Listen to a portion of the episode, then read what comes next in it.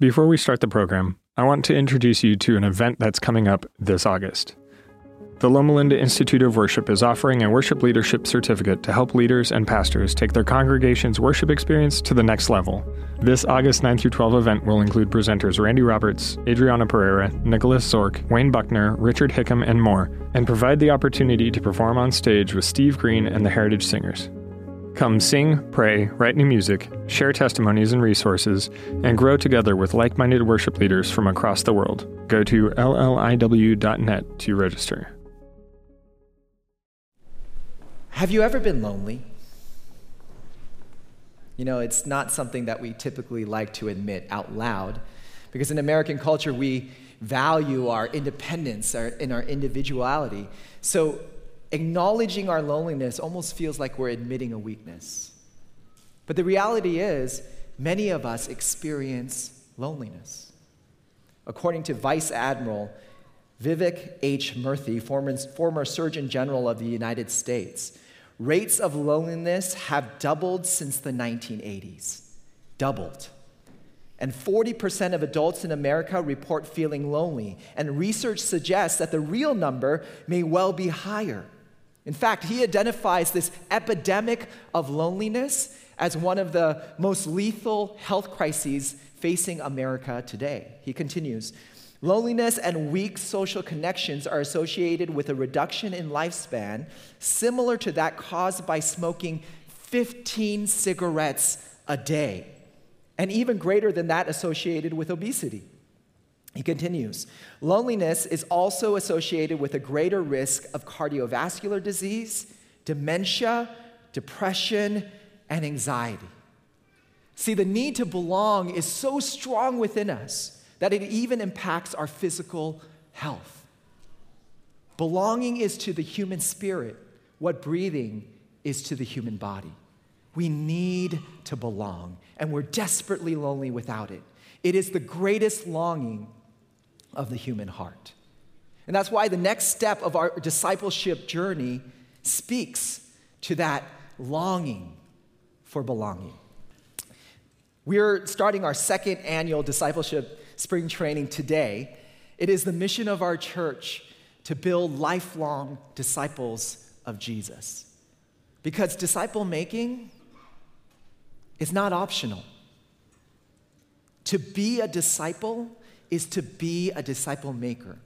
We can't truly say that we're following Jesus unless we're actively engaged in fulfilling his final command to us to go and make disciples of all nations.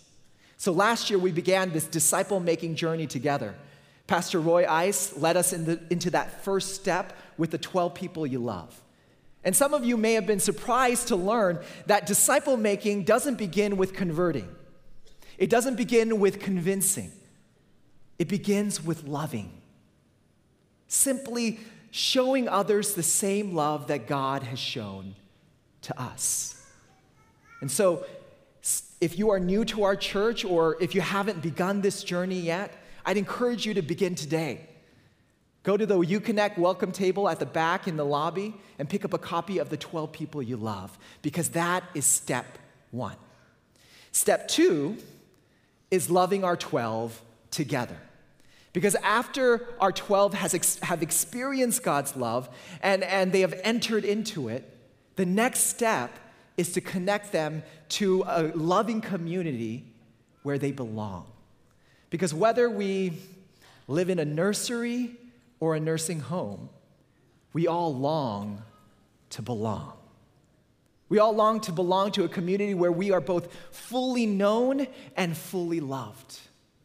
And when we don't have that, we experience loneliness. I'm an introvert. And as an introvert, after a busy weekend at church, my wife will tell you the thing I want to do most is just retreat to my quiet place and read and be alone. Can anybody here identify with me? Any introverts in the room? I guess I shouldn't have asked introverts to raise their hand, should I? but even as an introvert, I sometimes feel lonely. Because there's a difference between being alone and being lonely. Let me explain what I mean. In high school, many of us had a least favorite, a least favorite period of the day. For some of us, it was science. For others of us, it was math.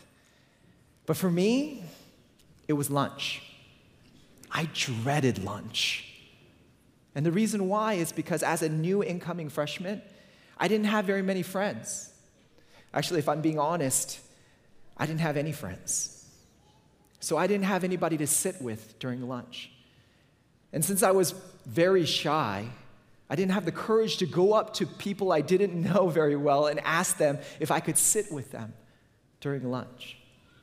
So, what I did instead was I circled. I grabbed my lunch and I literally walked circles around the campus just so that I would look like I had somewhere to go just so I would look like I had somewhere I belonged, just so I wouldn't look like that loser who ate lunch by himself. I circled to mask my loneliness. Have you ever been lonely? I've grown up and I've made some great friends since then. But there are still times, usually when I'm disconnected from my family or my friends, when I still feel lonely, when I still feel out of place, when I still feel like that 14 year old kid who circled because he had nowhere to belong. Belonging is the deepest longing of the human heart. But why? Why do we long to belong? And why do we feel lonely when we don't? Actually, the answer to that might surprise you because it's deeply connected to who God made us to be. And understanding that answer helps us to experience belonging. So today, we're going to answer the question of why. Why? And to do that, we need to go to the very beginning, to the creation of man, found in Genesis chapter 1 and 2. So if you have your Bibles, I encourage you to open them up Turn over to Genesis chapter 1. Genesis 1 and 2 form the creation account. It forms the creation account. And as we look over this carefully, a pattern will start to emerge. See if you can catch it. Verse 3 says, On the first day, God said, Let there be light. And there was light. And God saw that the light was good. Then on the third day, God called the dry ground land and gathered the waters he called seas. And God saw that it was good. Yeah, you're getting it. On the fourth day, God set them in the vault of the sky to give light to the, on the earth, to govern the day and the night, to separate the light from the darkness. And God saw that it was good. Yeah. God creates and then pronounces it good. There's a rhythm to the passage right? The sun was good and the moon was good. The monkeys were good and the peacocks were good. The broccoli was good and the kale was, well, I can't imagine kale ever being good. But God pronounces it all good. It's all good. And then we get to the creation of man. And after creating this perfect world and filling it with perfection, God creates his masterpiece, his crowning achievement. Of all of his creations, this is the only one that he says is made in his own image. This is his Mona Lisa, his Sistine Chapel, his Romeo and Juliet.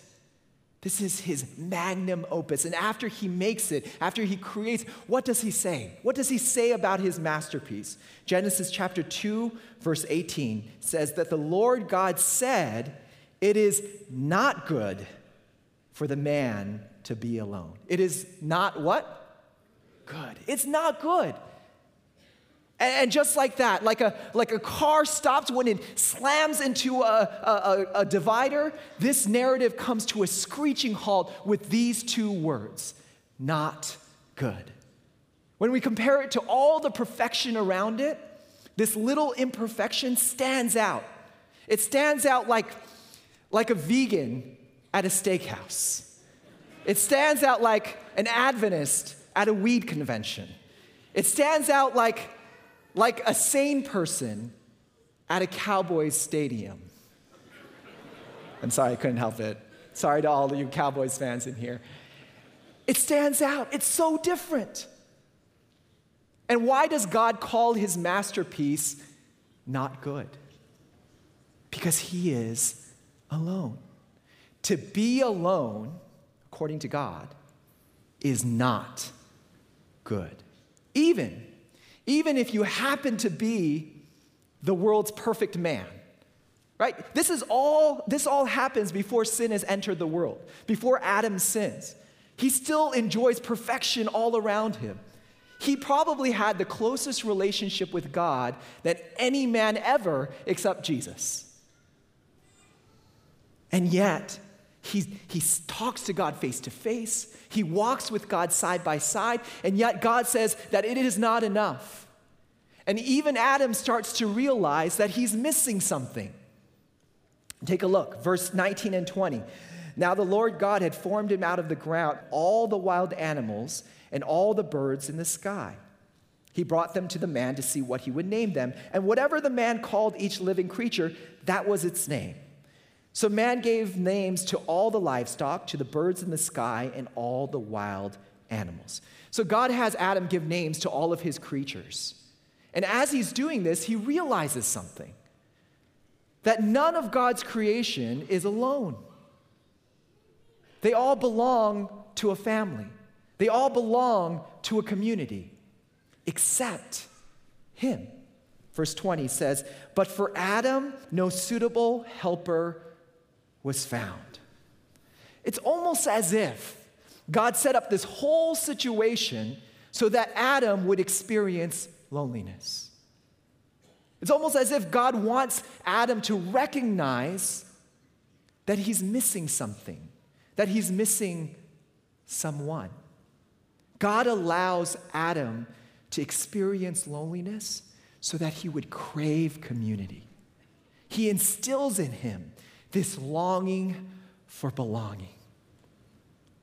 And it seems that God placed that longing for belonging inside Adam from the very beginning. I mean, take a look at how Moses summarizes the creation of humanity in Genesis chapter 1, verse 27. It says, So God created mankind in his own image. In the image of God, he created them. Not him, them. Male and female, he created them. Notice, it takes two to make one, two halves to make one whole. God makes them, and God makes us intentionally incomplete. Only together could they embody the image of God. Only together could they reflect God's character and love. And just in case we might get confused and think this is about finding our soulmate, you know, finding that one other person that's supposed to make you whole, God makes it perfectly clear in the next verse that one is not enough. Having one other person is not enough. In his first command to this newly formed couple, he tells them to expand their community. He says in verse 28 God blessed them and said to them, Be fruitful and what? Increase in number. See, it was never God's plan for them to continue as a couple. He wanted them to grow a community. That's the only way. That's the only way they could embody the image of God. Because God Himself exists in community. Think about that. I know that the, the concept of the Trinity is difficult to grasp, that there's three persons and one God. I mean, it's complicated.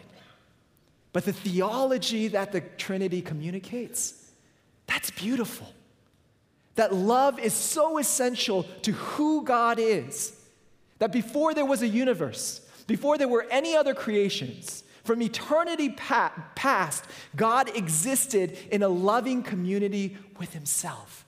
That's amazing. I love how Pastor Tim Keller describes the Trinity.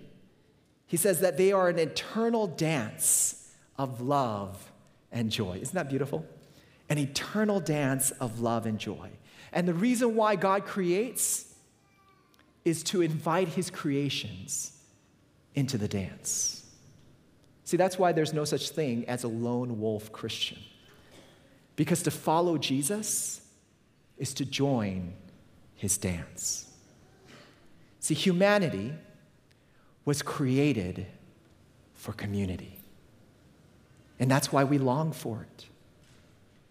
And that's why when we don't have it, we feel like something is missing.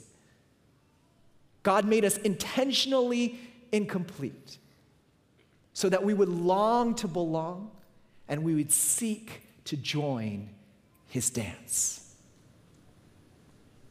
You know, sometimes in church circles, we tell people who are lonely that they shouldn't expect too much from human relationships because we have a God shaped hole in our hearts that no human can fill. Have you heard that before?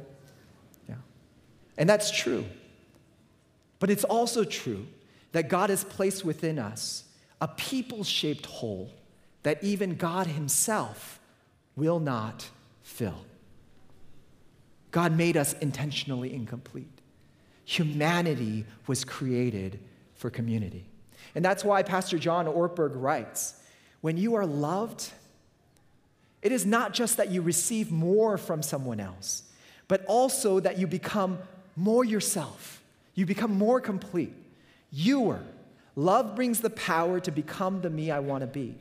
Loving people are literally life givers.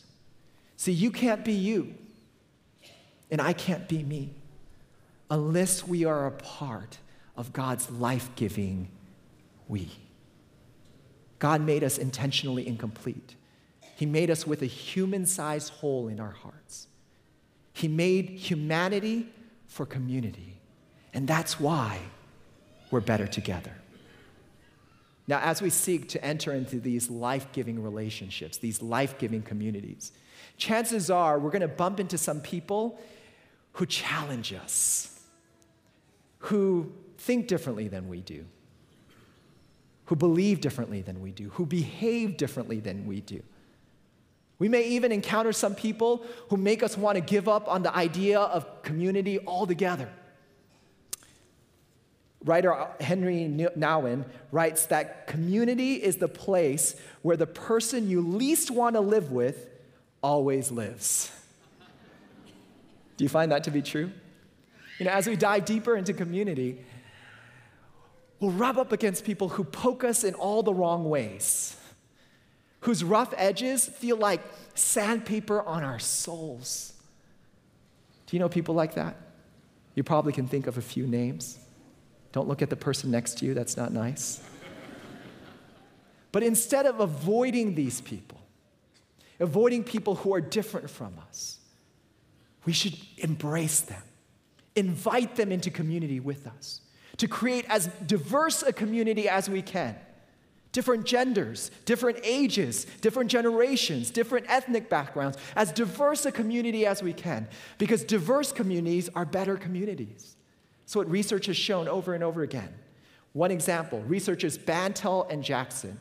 They study the top management uh, uh leadership teams at 199 banks. And what they discovered was that the more diverse management teams were able to come up with better solutions, more innovative solutions to their administrative problems. And that makes a lot of sense because diverse teams experience shared learning. See, if everybody thinks like you, there's very little you can learn from them. So, diverse teams are better teams, diverse groups are better groups because they help us to learn and to grow. But God understood that. And that's why He made us different.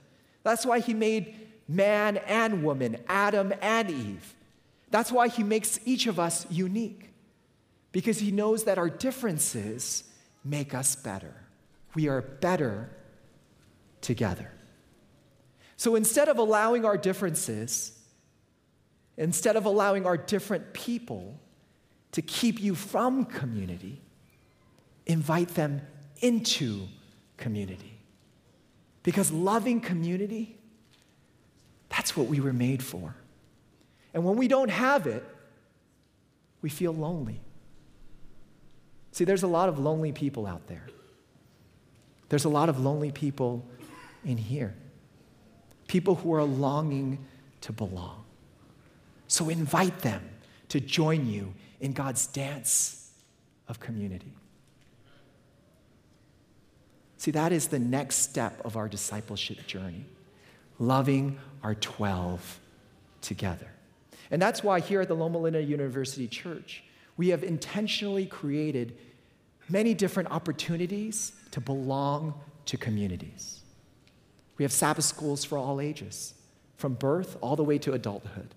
We have 16 different Sabbath schools for adults and young adults. 16. You can see them listed in your bulletin. We have Bible studies, midweek Bible studies, and prayer meetings happening almost every day of the week. These are all opportunities to, to belong to life giving communities. Another way to belong to a community is to join a ministry team. Serving alongside one another is a powerful way to build community. So, our choir, or our brass, or our hospitality team, or our quilters, they are all opportunities to belong to life giving communities. So, my challenge for you today is simple find one, or invite one, or invite one. If you aren't yet a part of a life giving community, then find one. Take a moment right now to look through your bulletin. Circle one or two Sabbath schools that you might want to try out over the next few months. Or, or visit our Welcome Center in the lobby and ask them to connect you to a community or help you join a ministry. If you're not a part of a life giving community, then find one. If you are a part of a life giving community, then invite one. If you're part of a community that helps you embody the image of God, that helps you to be the person you were meant to be, then invite one of your 12 to join you. It's as simple as saying, you know, the connecting place has been so meaningful to me. I've, I've experienced God there. I think you'd really enjoy it. Would you join me sometime? Find one or invite one. Find one or invite one. Because belonging to a life giving community, that's not just something that's good to do, it's essential to who we are.